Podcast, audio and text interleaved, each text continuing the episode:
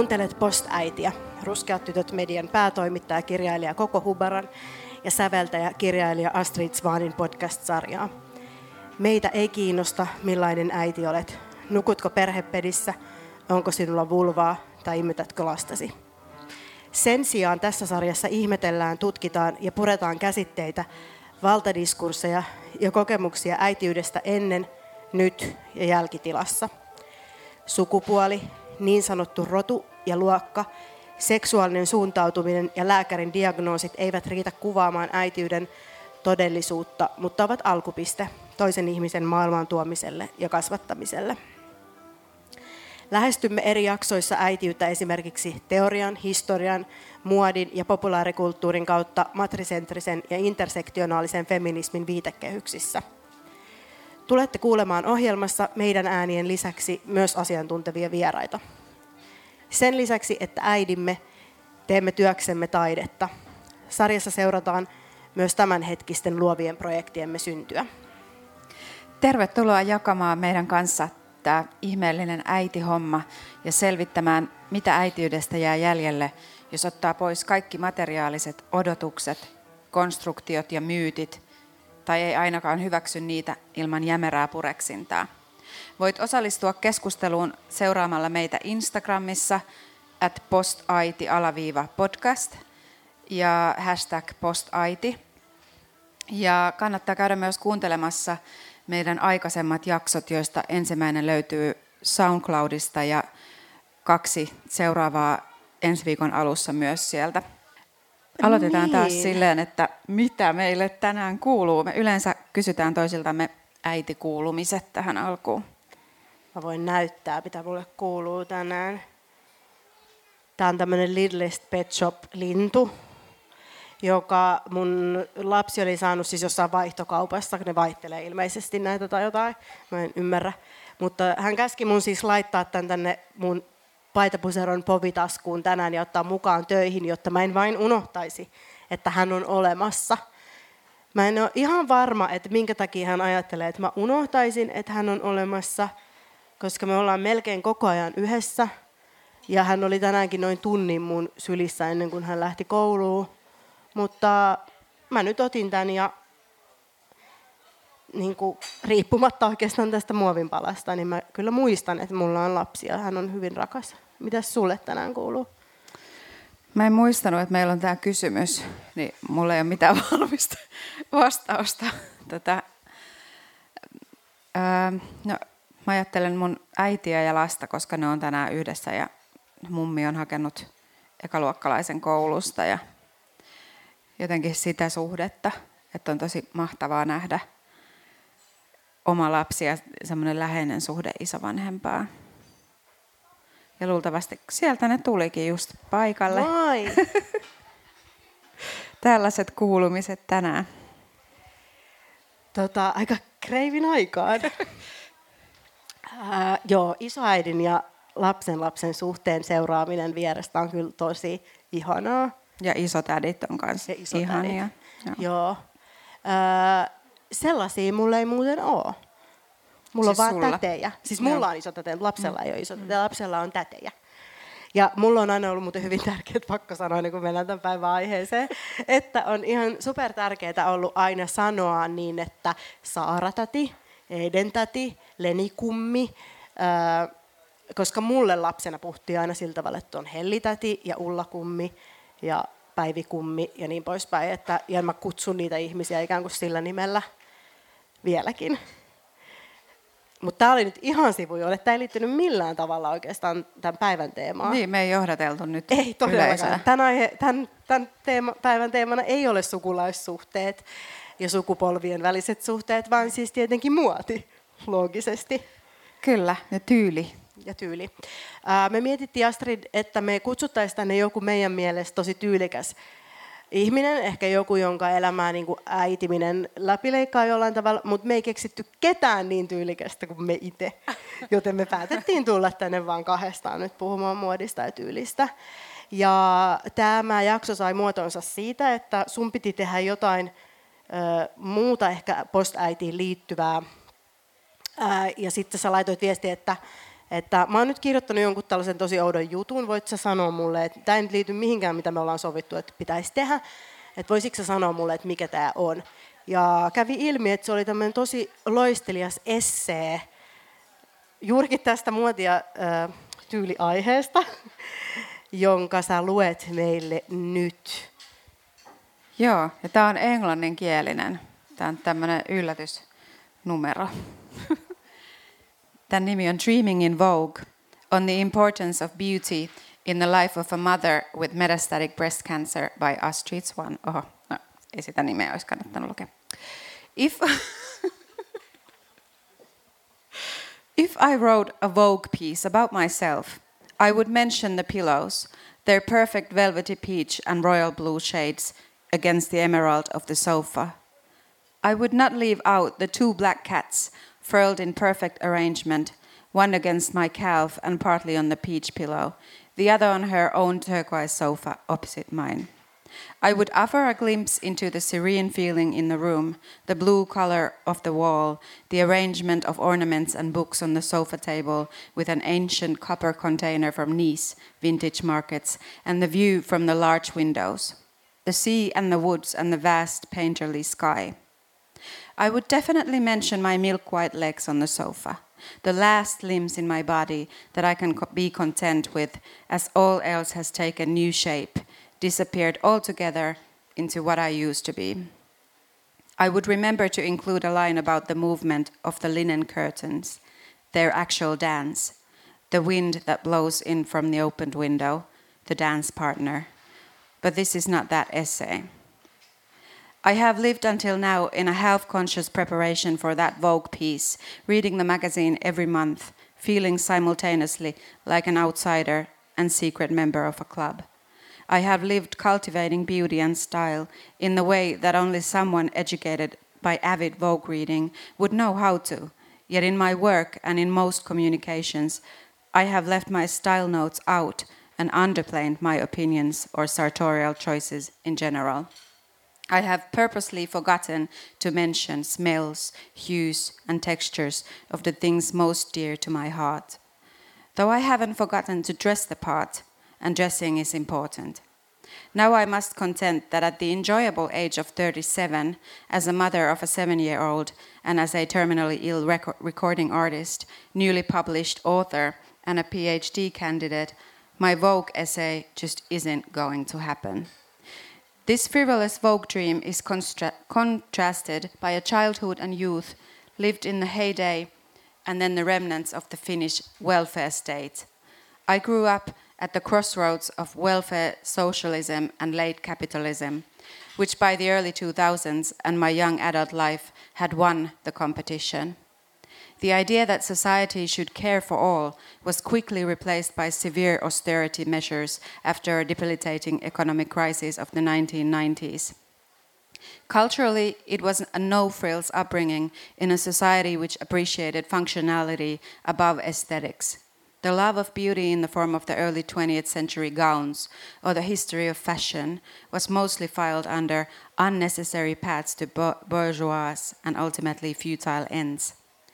From a familiar perspective, even though my house was a contradictory bag of artists, aesthetes, self made creatives, and critical alternative knowledge seekers, reading a fashion magazine was shrugged off as a phase I was going through. In 1924, Virginia Woolf wrote an article titled Indiscretions in Vogue about the role of author's character in the reader's interpretation of a narrative. She used the word feminist and managed to in introduce her ideas about an ideal androgynous human. She was a serious literary writer criticizing the canon of literature and the system of gender in a woman's magazine. Some decades later, Joan Didion learned her craft as a Vogue journalist. Her mother had predicted her career in Vogue already when she was a child. Her first essay for Vogue was called Self Respect Its Source, Its Power, and she wrote it after its original writer had to hand in the assignment and failed to hand it in.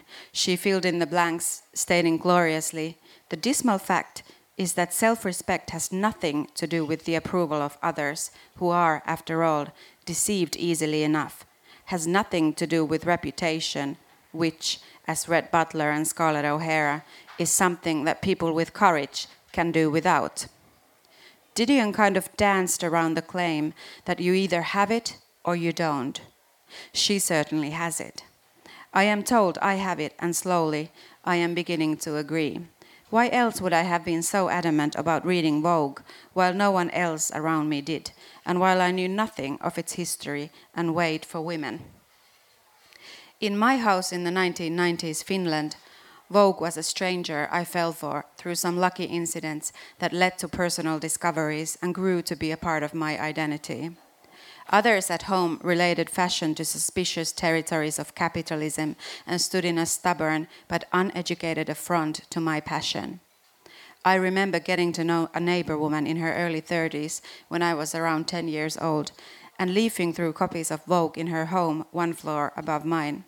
I was mostly a friend to her daughters, but adored the mother's style, her skill in sewing, and her magazine habit. It was a curious case of hanging with the daughter to get to the mother. A couple of years later, I bought my own copies of Vogue when I could afford it.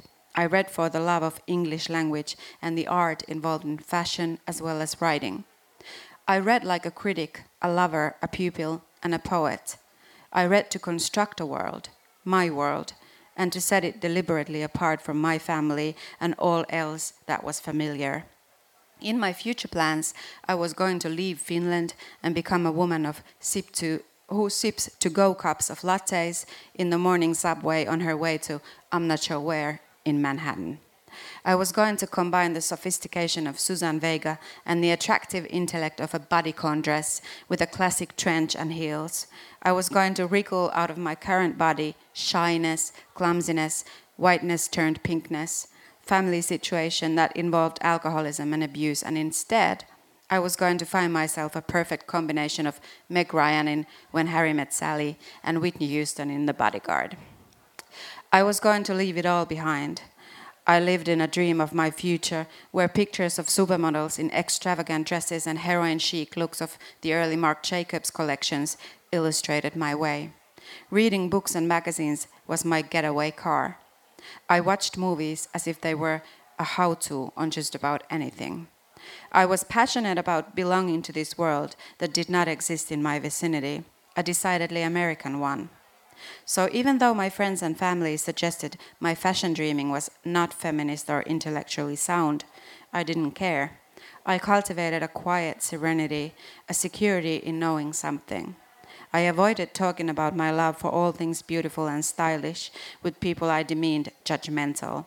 My silence protected me. Still, I was called superficial more than once. Later, studying feminist philosophy and English philology, I learned to equate surface with content, but that was not my level of play in 1999. In August of the same year, I stood on the top of the World Trade Center, gazing dreamily over the heated summer haze of Manhattan, studiously ignoring the company I kept a crowd of exchange students like myself on our way from orientation camp to different parts of the United States. I strongly believed in my ability to make dreams come true. I flew to Ann Arbor, Michigan, reading a copy of Vogue and a copy of The New Yorker. On the plane, and then I attended an American high school for six months, only to discover that my kind of obsessed was not so usual in America either. In the early 2000s, a young aspirational songwriter and no longer a high school student, my collection of Vogues grew heavy and took more and more shelf space. I shared my shiny new life with a partner who collected magazines and books too, so we just shrugged, bought more shelving, and went on collecting. First, I lived in an easy state of alignment, shopping for cheap copies of design dresses and shoes on the high street with my student loan, following the footsteps of Sex and the City and cultivating a justification for almost anything out of the character of Carrie Bradshaw. This was the opposite of my childhood relationship to clothing and contained none of the environment consciousness about fast fashion that is now troubling. As I spent my 20s studying in the Helsinki University, embracing American literary studies, and writing about Sylvia Plath any chance I got, I also discovered feminist theories and became tired of what my fashion reading appeared to signify. At some point, I even stopped buying Vogue and reading fiction and fed on academic prose only. My life was a struggle between what I knew and what the world would accept me as. Still, nothing, not even theory, could cleanse away my yearning for the purposeless beauty of frills, pleats, lip color, and magical pose. Luckily, I had become a recording and performing artist who could justify weird wardrobe choices and vintage collections by the term stage outfit. Since becoming a mother in 2012 and a woman living with metastatic breast cancer in 2014, the difficulty of fitting both fashion and feminism in the palm of my hand disappeared. Times were different around me, but most importantly, I remembered that I was free free to feel pleasure of reading an essay about something uncomfortably personal next to the review of the latest season of Handbag Trends. Free to argue for the importance of intersectionality in feminism and politics and to care about losing my hair during chemo. I had been a woman giving birth for 18 hours in pain, fear, naked in front of strangers, simultaneously filled with pride of what my body is capable of, shedding every bit of coy conventional need to hide myself. And then pretty soon after, I was free because starting cancer treatment at the age of 32 and as a mother of a two year old suddenly forced me to gain a visceral understanding of just how quickly my life may end. During the first year of surgery, chemo, and radiation, and the consecutive years of getting back up, my saviors included Western medicine, my child, partner, family members, as well as a few lovely friends, literature, new cancer peers. But I was also le- leaning on what I had secretly collected in the years until then the sustaining power of beautiful plates from my grandmother's house, a scented candle that costs way more than I like to publicly admit, a new dress from Australia, then from the USA and country, countless times from somewhere around the corner the discovery of Vestiaire Collective and the likes, and the moments spent reading fashion magazines and forgetting that I had no hair and my face was swollen to resemble a round silvery moon. Simply put, I had learned to rely on beauty of living. Since my illness was confirmed metastatic in May 2017, I have noticed a new look in my eyes. I have had compliments from photographers about it, and others have commented on my confidence that I seem to be sure of myself. I think it must be a gift terminal illness can hand, although metastatic breast cancer mostly doles out gifts in a doggy boob bag. I am finally okay with myself and certain of my right to be here. I am not apologetic for taking up space and have become somewhat impatient with everything that until now just irritated me. The look in my eyes is both extremely sad and piercing with presence. Sometimes I catch myself in a mirror and I have to turn my head to avoid my eyes. Other times I think, who is that? before I realize it's me. I am a mother of a schoolgirl. I wake up early to push her, the little girl out of the door with her daddy on to have all the time in the morning for myself, for putting on my makeup, carefully braiding my hair up because I have hair to braid, and then choosing a nice dress to write an essay in about something so sustaining and futile as reading a fashion magazine. I'm alive. Kiitos. Otetaanko pienet? Kiitos. Hassua, että sä itse tajunnut, mistä tässä on kyse, kun sä lähetit tämän mulle. Joo, ei mulla oli joku, että nyt täytyy puhua sairaasta äidistä ja siihen täytyy kirjoittaa jotain, niin tietysti muoti oli mielessä. Totta kai, aina. Ähm, Okei, tuossa on tosi monta asiaa, mitkä, mihin mä haluan tarttua. Yksi on siis tietenkin toi, noi lehdet. Toinen on sitten äidiksi tuleminen, obviously. Ja sitten kolmas on se, että miten nämä asiat ehkä kytkeytyy jollain tavalla niin kuin sairauteen ja, ja traumaan ja kriiseihin ja sen tyyppisiin asioihin. Mutta siis jos me aloitetaan niistä lehdistä, niin mun ensi, yksi ensimmäinen niin kun, kohtaaminen sun kanssa varmaan ehkä jopa ensimmäinen siis sillä tavalla, että ei netissä, Messengerissä tai sähköpostilla on ollut sille, että sä oot antanut mulle äh, brittivougeja. Ja se on niin kuin mun mielestä semmoinen mm, en mä tiedä mitä sä sillä nyt ajattelit, mutta mulle se on semmoinen rakkauden osoitus, ystävyyden osoitus. Se on jotain hyvin tuttua ja turvallista mulle. Lähtien siis ihan siitä, että mun isä aina osti mulle lehtiä, kun mä olin teini. Se oli jotenkin semmoinen yhteinen asia, että mentiin ruokakauppaan ja sitten mä pyysin lehtiä. Ne saattoi olla muutenkin kuin siis muotilehti, mutta se on mulle semmoinen rakkauden osoitus. Ja sitten kun se on semmoinen rituaali, mikä on toistunut niin pienestä asti, niin just ne Vogeit, Seventeenit, no Gloria-lehtikin oli tuommoinen, mitä sai divareista aika paljon tämän tyyppisiä, niin se tuntui tosi hyvältä. Kiitos niistä, ne on tallessa. Ole hyvä. Siis se motivaatio oli se, että mä niinku tiesin susta jotain, että mä ajattelen, että sä osaat arvostaa tätä. Ja sitten mulle tuli silloin Vogue kotiin, niin ne lähetti vähän tuplanumeroita välillä.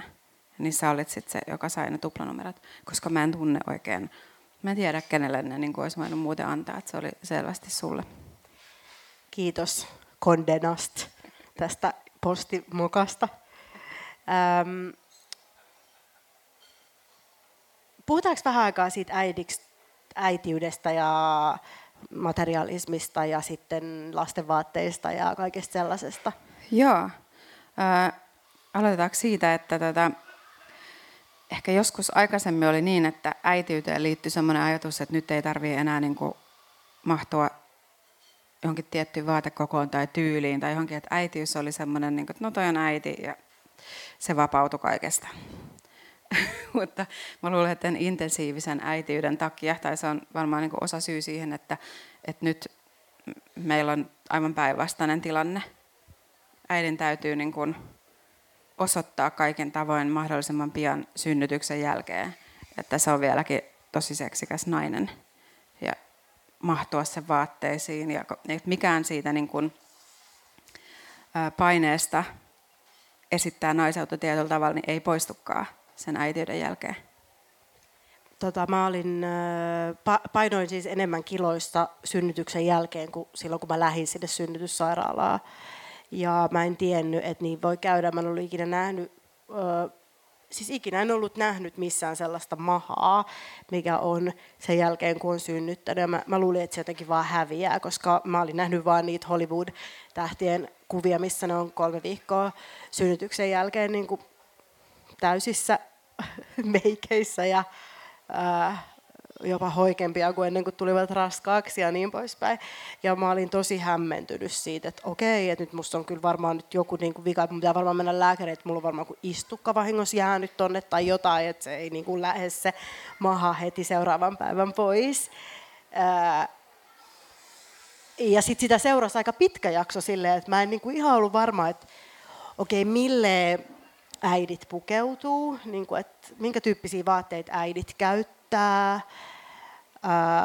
ja minkä, niin mikä on jotenkin soveliasta. Siihen liittyy samaan aikaan se, niin kuin, aika paljon tämmöistä niin feminististä heräämistä ja sellaista feminismin tutkimista, niin sitten mä niin mietin, että milleen feministit pukeutuu. Ja se on niin ollut tosi pitkä tie ennen kuin mä oon niin vaan palannut tähän samaan valkoinen paita, valkoinen teepaita ja farkut ja tajunnut, että mä voin vaan siis pukeutua ihan miten mä haluan. Miten sä sitten pukeudut? Muistatko silloin, niin kuin, että oliko sulla joku erilainen tyyli? Siinä välissä. Mm.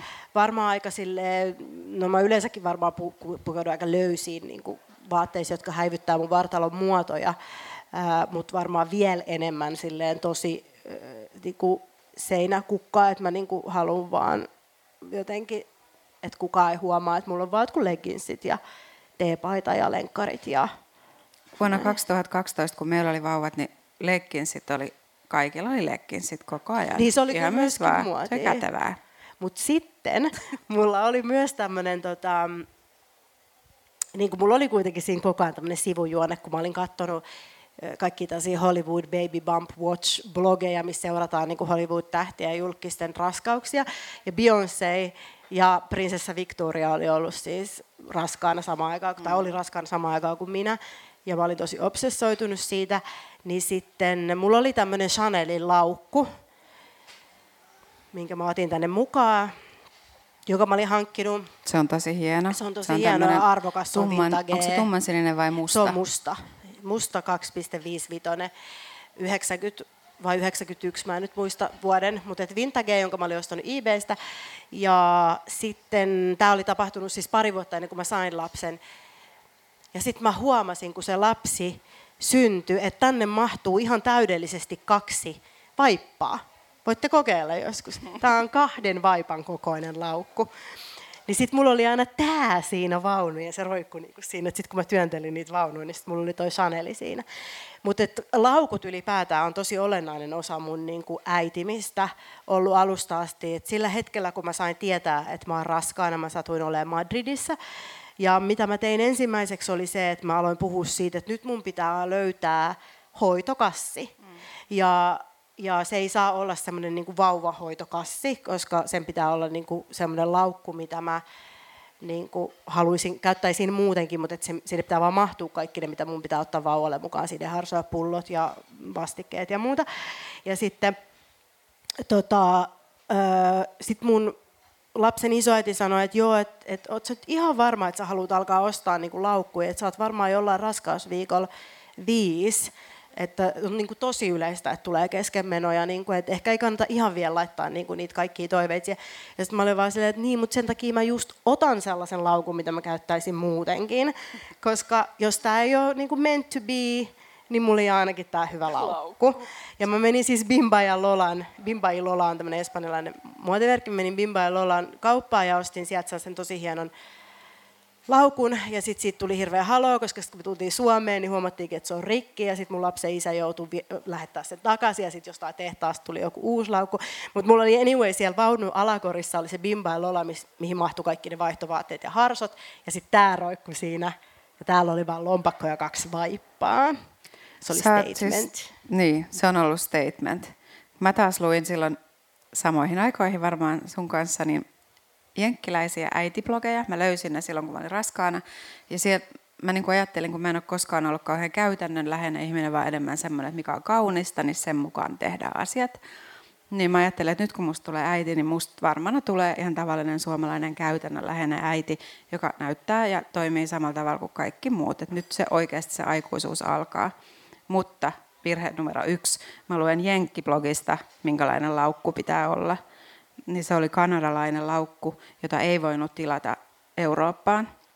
Mutta koska mulla oli vaihto vanhemmat siellä Amerikassa, niin mä tietysti järjestin, että se laukku tilattiin heille, se meni uuteen Meksikoon. Ja sitten se lähetettiin Suomeen ja he ystävällisesti maksoi sen hirveät maksut siihen päälle, kun se Suomeen. Ja se oli sitten semmoinen niin tosi plain, semmoinen miesten, musta miesten kangaskassin näköinen, jossa oli kyllä ihan hyviä jotain taskuja ja muovisia sisäkankaita, mutta siis ei ollut yhtään niin kuin mun tyylinen, ehkä enemmän niin kuin puolisoni tyylinen. Eli sitä, mä käytin sitä ehkä puoli vuotta ja sitten nyt se on meillä, se, siinä oli just se, että tätä voi käyttää sitten muutenkin. Tämä on hirveän kätevä matkakassi ja kaikkea. Mutta ei ole käytetty.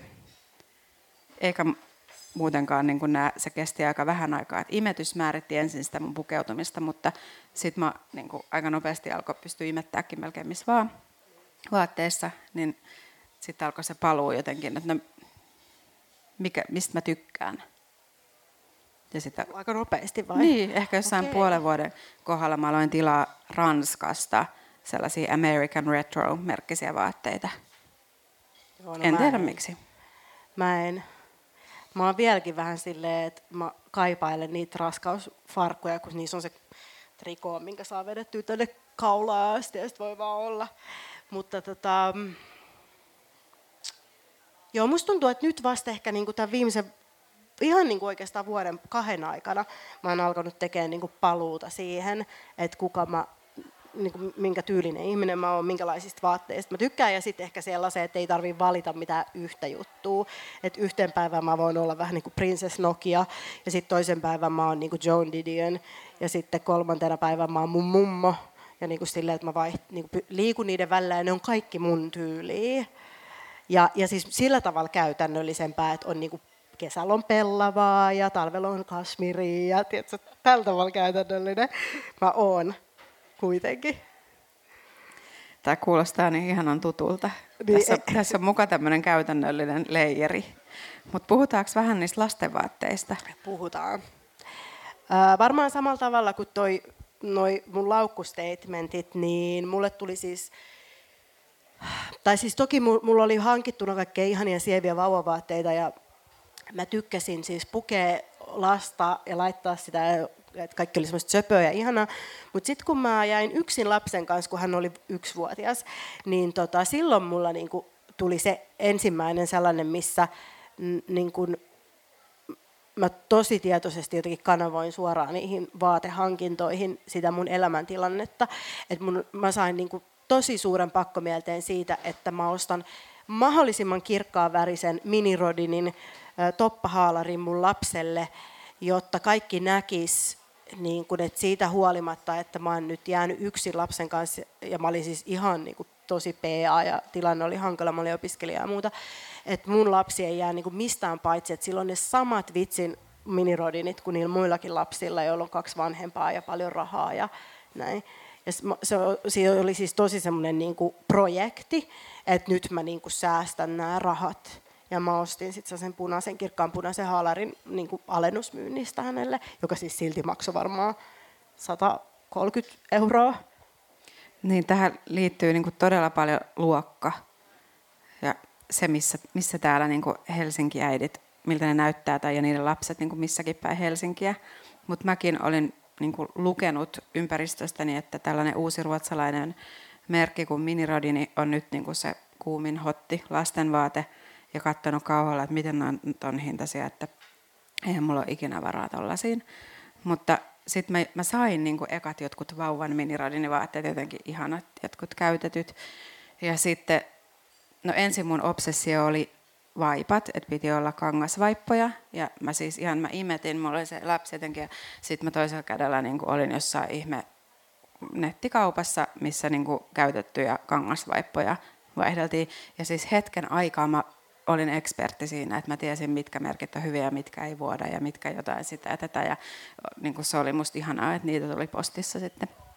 Mutta sitten ne kuitenkin vuoti ja sitten kahdeksan kuukauden kohdalla mä päätin, että nyt saa riittää näiden kanssa. Ja sitten mä siirryin niihin vaatejuttuihin ja aloin just kans tilailemaan niitä minirodineja aina, jos vaan jotenkin jos löytyy joku 50 prosentin alennus. Niihin jotenkin mun mielestä kiteytyy. Ne on siis edelleenkin olemassa ja todella suosittuja. Ja niistä on paljon kaikkea eläinkuoseja ja semmoista, että niissä ei, no joskus niissä lukee jotain, mutta yleensä niissä ei lue mitään. Ne on oikeasti sertifioitua jotain luomupuuvilla sillä, että ne on myös aika eettisiä. Mutta ne on, mä niin kuin myös, ne on niin semmoinen niin statussymboli ja koko sen perheen jotenkin status kasvaa sen mukaan, että jos, mitä se lapsen, minkälaisia eläimiä sillä on päällä. Joo, siis, ja toki on siis muitakin varmaan niin kuin lasten vaatemerkkejä, etenkin niin kuin jotain tämmöisiä kotimaisia pienempiä merkkejä, mutta Minirodinilla on kyllä oikeasti sellainen hämmentävä status. Mm. Ää, että se niin kuin, että ihmiset pystyy lukemaan niin kuin siitä, että ahaa, okei. Okay. Ja mä jouduin kyllä sitten tekemään vähän sellaista luopumistyötä siinä vaiheessa, kun lapsi alkoi itse niin kuin päättämään, mitä hän laittaa päälle, ja siitä tuli aika iso juttu. Minkä ikäisenä hän alkoi? hyvin pienenä, siis ehkä ihan maks kolmevuotiaana. Sitten mä jouduin niinku luopumaan siitä mun visiosta, että mulla on tämmöinen, niinku, hän, hän näyttää siis ihan Paloma Picassolta lapsena, voitte googlettaa. Siis, että mulla on tämmöinen vähän niin kuin ranskalais-espanjalainen polkkatukkainen, otsatukkainen tytär, joka, jonka mä puen valkoisiin kauluspaitoihin ja kasmirneuleisiin ja ja niin kuin johonkin semmoisiin, niihin semmoisiin röyhelösortsi pikkuhousuihin ja johonkin niin kuin ihmejuttuihin. Ja hänestä tuli siis semmoinen, niin kuin, että kaikki mahdolliset värit ja kuosit päälle, tukkaan niin tohon suuntaan, tuolla on menosuunta ja kotseroikkuu jostain puusta. Ja sitten mä jouduin niin luopumaan siitä ää, visiosta. Se oli niin iso duuni. Ja mä luulen, että mulla oli ehkä tullut tämä siitä, että mä olin työskennellyt aikaisemmin Pariisissa sen rikkaan perheen lastenhoitajana. Ja se vauva oli siis ihan parin kuukauden ikäinen, kun mä aloitin siellä. Ja hänellä oli kaikki Dior ja Burberin ää, niin kuin bodit ja niin kuin näin pieniä semmoisia kashmir-villatakkeja, mitä mä tälleen varovasti yritin saada sen päälle, ettei mun kynnet jotenkin tee reikiä niihin. Ja sitten mun tehtävä oli siis vaan kasvattaa tätä, tätä vauvaa ja opettaa tälle parin kuukauden ikäiselle vauvalle englantia.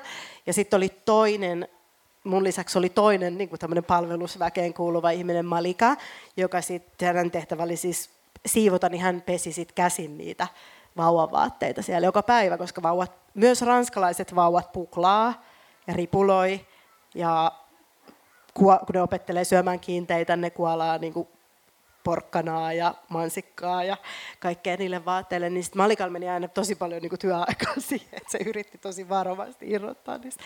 Mutta siis mä silti haaveilin tästä, musta se oli upeaa, vaikka mulla ei ole siis palvelijoita, että, että mä jouduin itse peseen niitä ja sitten kuitenkin niin kuin mun lapsi romutti kaikki mun unelmat tässä mielessä. Siis mä ostin hänelle, mä kerron vielä tämän, sitten mä päästän sut puhuu. Mä ostin hänelle, siis mulla oli itselläni semmoinen Louis Vuittonin Speedy laukku, ää, joka mä olin ostanut siis eBaystä, Japanista, vintage-kaupasta. Ja sitten kun mun tytär täytti viisi, niin mä halusin ostaa hänelle sen minispeedin, eli samanlaisen kuin se mun Louis Vuittonin laukku, mutta pienempi. Ja sitten se tuli, yhtenä päivän postiin ja sitten mä menin päiväkodilta hakemaan häntä ja mulla oli siellä. Sitten mä sanoin, että hei nyt tämä sun syntymäpäivä yllätys tuli. Ja sitten se avaa sen siellä päiväkodin ulkopuolella kadulla ja on ihan järkyttyneen loukkaantunut siitä, että miksi mä ostin hänelle niin pienen laukun, että minkä takia mä en ostanut sitä saman kokosta, että, mitä mä niinku kuvittelin. Ja se heitti sen laukun tälleen sen lumihankeensa koiran pissaa niin semmoiseen keltaiseen kohtaan ja oli va, lähti vaan kävelemään, lähti menee pois minirodinin haalarissaan ja oli vaan silleen tyhmä äiti. Ja tähän mun mielestä kiteytyy niin kuin meidän niin kuin, käsitys muodista ja tyylistä, käsitykset. Mm. No puhutaanko sitten just meidän omista, koska Joo, musta tuntuu, että meidän, meidän tota, se tulokulma, miksi oli vaikea niin kuin ajatella vaikka vierasta tähän muotiaiheeseen oli se, että me huomattiin, että oikeastaan ne meidän niin kuin, ihanne äiti tyylikkäät ihmiset, ne on lähinnä kirjailijoita ja, ja niin kuin, että ne ei välttämättä mitenkään tunnettuja niin kuin niiden tyylistä.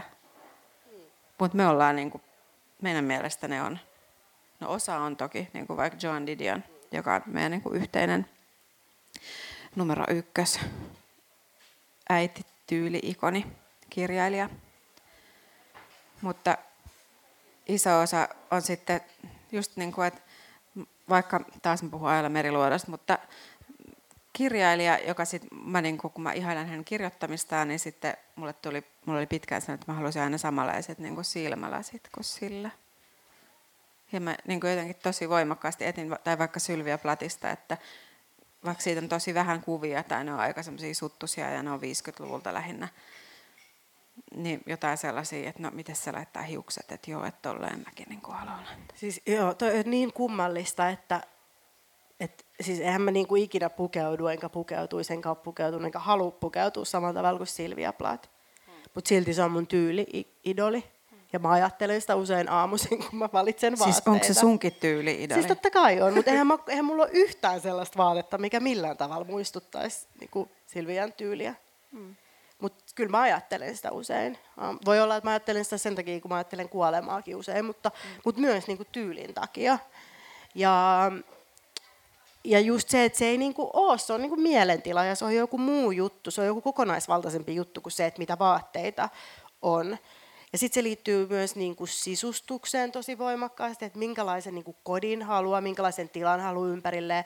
Mä esimerkiksi on, niin kuin, mä en mä en niin kuin missään nimessä pysty työskentelemään tai kirjoittaa missä vaan. Mä pystyn tekemään sitä niin kuin silleen, että lapsi on siinä ja lastenohjelmat ja melu ja kaikkea semmoista, mutta en niin kuin missä vaan. Se täyt, niin kuin, on tärkeää, että mun kotona ainakin on sit vähintään sellaiset olosuhteet, että mä pystyn niin kuin, äh, kirjoittaa. Ja, ja sitten se on vielä silleen, että ne on ihan tämmöisiä niin asioita, joita ei ole edes nähnyt et on, YouTubessa on sellainen tosi hyvä keskustelu, missä Angela Davis ja Toni Morrison puhuu keskenään siis kirjastoista ja lukemisesta, lukutaidosta ja tällaisesta.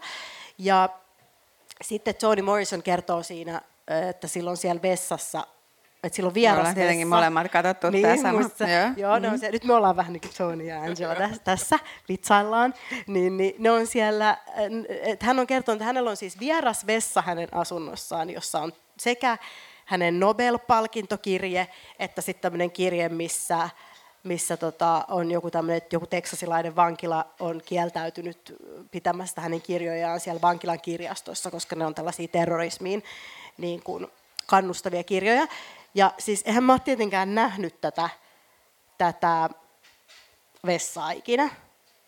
En ole ollut, Toni Morrison ei koskaan elinaikanaan kutsunut mua kylään. Mm. En ole ollut siellä vessassa, mutta mä kuvittelen sitä vessaa ja sitten mä ajattelen, että mun pitäisi tehdä mun vessalle jotain, että se olisi enemmän niin kuin Toni Morrisonin vessa.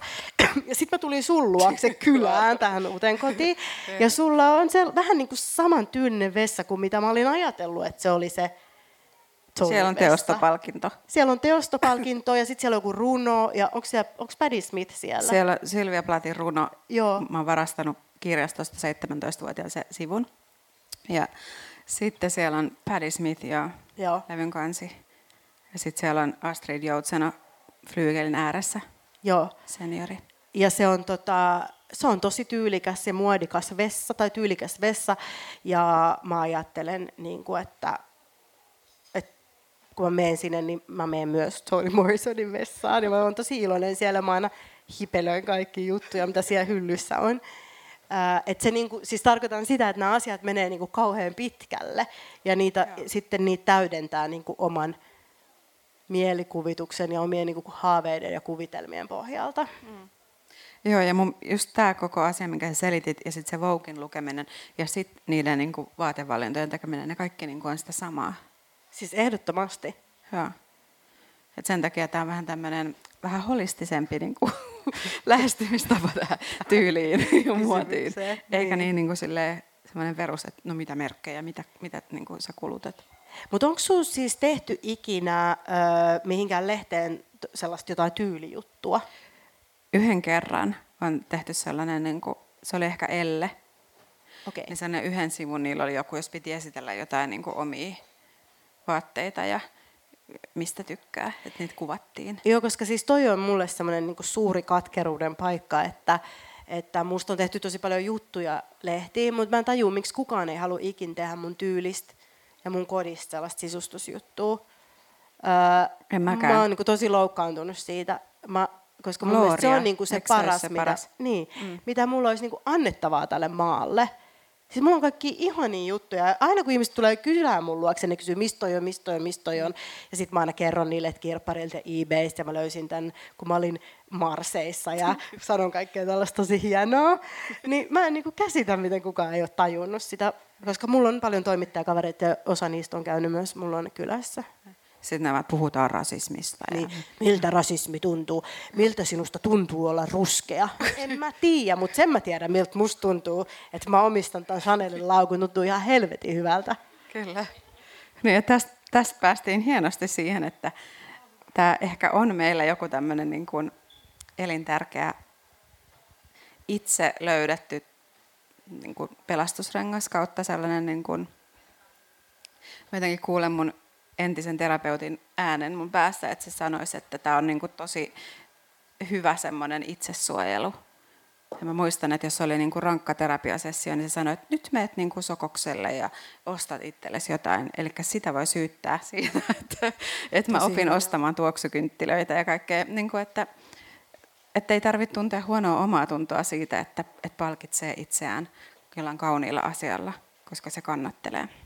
Siis ehdottomasti, ja mulla ainakin kytkeytyy tämä niin monella tavalla niin kuin, ää, niin kuin siihen sairausterveysasiaan, että koska mulla on sellaisia päiviä ja sellaisia aikoja, jotka on paljon pidempiä kuin yksi päivä, jolloin mä en oikeasti pysty lähteä kotoa.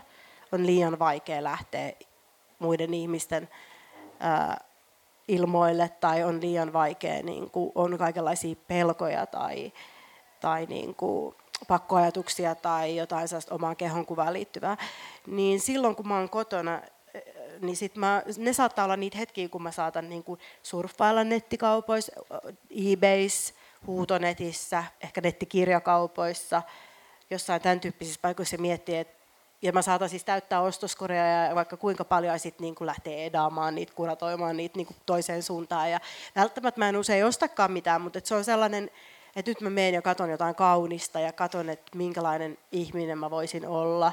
haluaisin olla ja jotenkin kuka mä oon, koska usein niissä hetkissä, kun voi huonosti, niin se mikä on just hukas on se, että, että kuka mä niin kuin oon ja miksi mä oon täällä ja mitä nyt tapahtuu ja on tosi sekava mielentila. Niin sitten se auttaa se, että mä menen ja katson niitä kauniita asioita, joskus ostankin jotain tai ostan jonkun serumin tai mitä ikinä. Ja sitten siinä on vielä sellainen ulottuvuus, että joskus on niin kuin vaikea mennä suihkuun tai vaikea niin pukea päivävaatteet päälle, niin sitten mä ainakin tiedän, että kun mulla on vaikka mulla oli täällä semmoinen silkkikimono, kun mä olin tekemään sitä smoothie, että mulla on sellaisia vaatteita, mitä mä oon ostanut, jotain ihan niin vintage silkkijuttuja tai jotain oloasuja tai jotain, niin mä tiedän, että mä voin ainakin ne laittaa niin kuin päälle sen sijaan, että mulla on jotkut ihan reikäiset niin kuin verkkarit joltain vuodelta 97.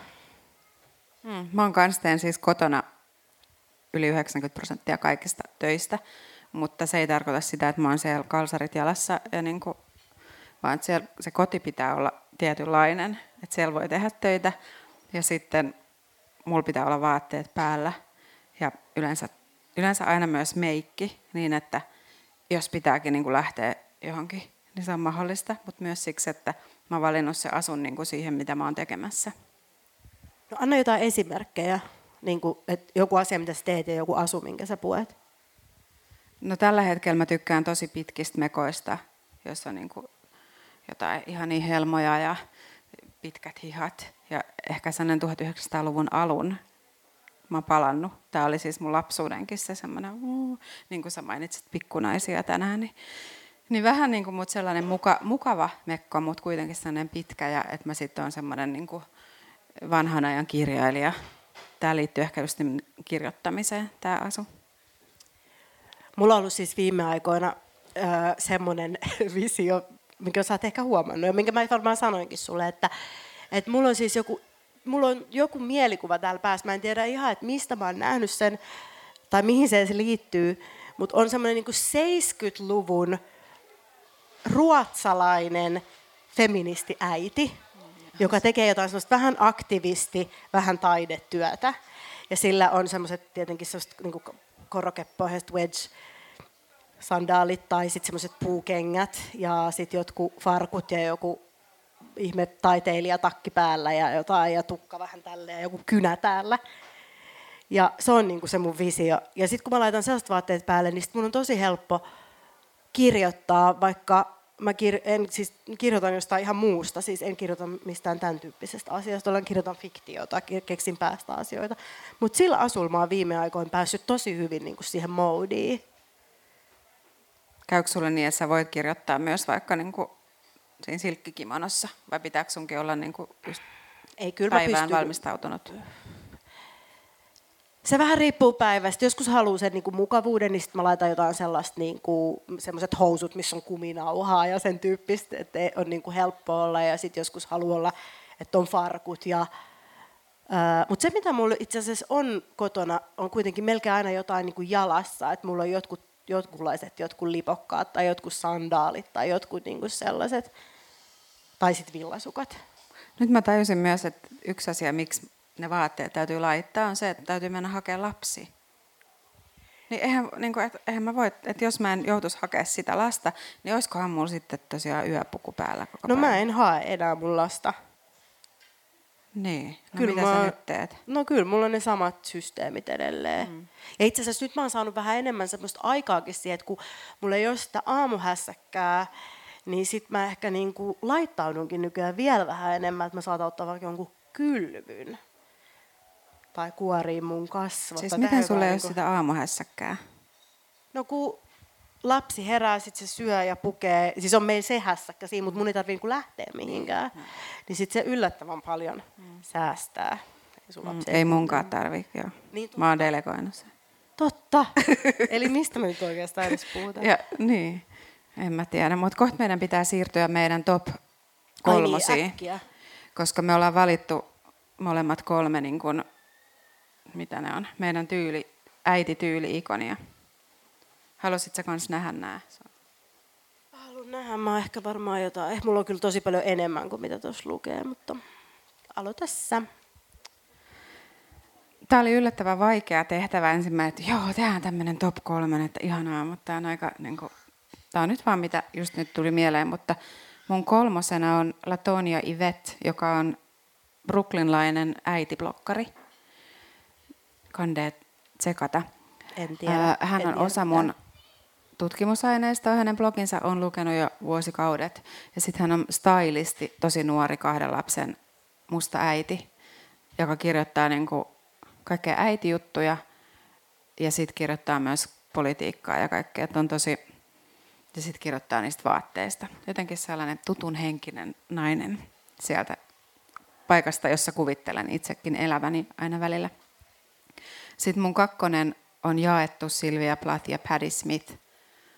Ähm, Paddy Smith on mun mielestä jotenkin aivan ihastuttava äiti siksi, että se ei, niin kuin, se ei ole yhtään semmoinen niin kuin, intensiivinen äiti, mutta sitten se kuitenkin ihan varmana on. Ja mä muistan aina, että se kuvaa yhdessä sen kirjassa, että kun sillä oli ne vauvat tai pienet lapset, niin sillä ei ollut ikinä valkaisuainetta, tai miksi bleach, mitä se on suomeksi. Että sen kaikki niin kuin vauvojen valkoiset vaatteet muuttu harmaiksi ja kellertäviksi. Ne mulla kävi samalla tavalla, koska ei mullakaan ollut semmoista ainetta, paitsi jos mun äiti joskus toi sitä mulle.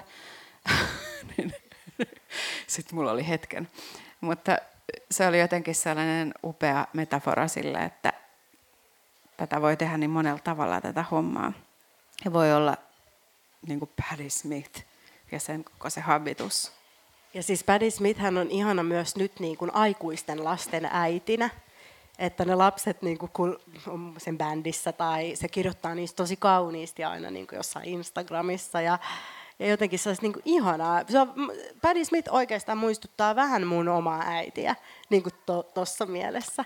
No sä oot onnekas. Mä oon tosi onnekas. siis mä, on paljon asioita, mitä me ei täällä nyt täällä lavalla puhuta mun äidistä, mutta, mutta siis semmoinen niin kuin, sillä on vähän semmoinen samanlainen, että se vaan iloitsee, että sillä on niin kuin lapset, jotka on suunnilleen hengissä. Ja se vaikuttaa siltä, että sillä on ollut kauhean helppoa, niin kuin vaan, että menkää elämään Se on tosi sellainen. Se vaikuttaa siltä. Se on tosi sellainen.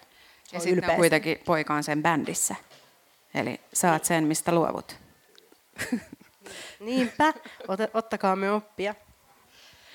Ja sitten mun top ykkös, ykkönen on Frida Kaalo, ja tämä oli siis niin kuin eka, joka mulle tuli, että mä oon jotenkin koko ajan mieltänyt Frida Kaalon äiti, äidiksi, koska hän maalaa ja käsittelee sitä, että hänestä ei, niin kuin, tai että hän, hänellä oli aina niitä keskenmenoja, ja se hänen unelmansa siitä äitiydestä ei toteutunut, tai se päättyi aina surullisesti.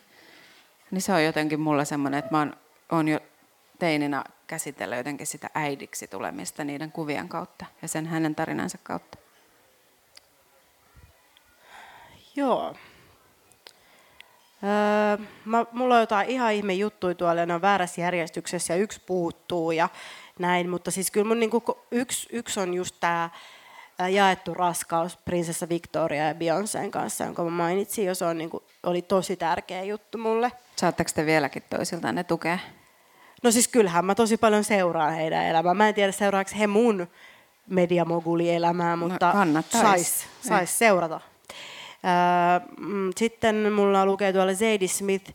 Siis Zadie Smith ei ole missään somessa, eikä siitä hyvin harvoin näkee mitään kuvia missään, muutamia niin pressikuvia joskus, mutta Zadie on, kirjoittaa, kirjoittaa ja puhuu tosi ihanalla tavalla lapsistaan. Se on siis kirjoittanut muun muassa sen Joy-nimisen esseen, missä se puhuu siitä, että mikä ero on ilolla ja nautinnolla suhteessa lapsiin. Että lapset ei välttämättä tuota niinku yhtään nautintoa, mutta ne tuottaa tosi paljon iloa. Ja se, on, se kirjoittaa niin ihanasti just siitä. Ja myöskin ehkä siinä koko ajan peilautuu se, että millaista on, kun sä teet sellaista intensiivistä luovaa työtä ja sulla on kaksi pientä lasta kotona.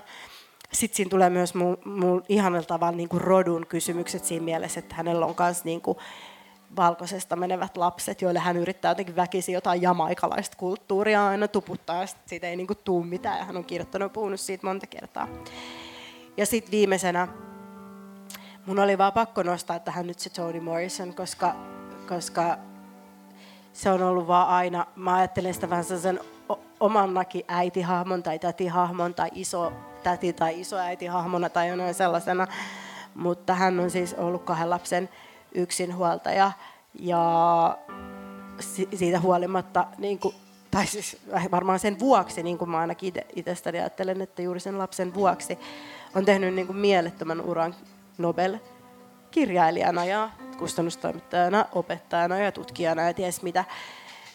Hän ei siis, mä en ole, kaikki kuvat on suunnilleen, että hänellä on joku musta pusero ja mustat housut ja se on niin kuin, se on niin kuin vaikuttavaa. Tukka vähän eri. Nyt kun hän kuoli, niin tuli yksi aivan ihana kuva, missä hänellä on semmoinen afro tänne ja sitten hänellä on kaksi pientä poikaa niin kuin tässä edessä ja hänellä on joku just 70-luvun ruotsalais äiti Just tyyli. se. Hän on, ehkä se on muuten siitä, että mä oon niitä kattellut niitä kuvia. Joo, totta. Öö, varmaan post-äiti F-symposiumissa alkaa olla ohitse. Alkaa olla, joo. Ehkä me vielä kiitetään kuitenkin, että me saatiin olla täällä mukana. Tämä on ollut ihan mieletön kokemus.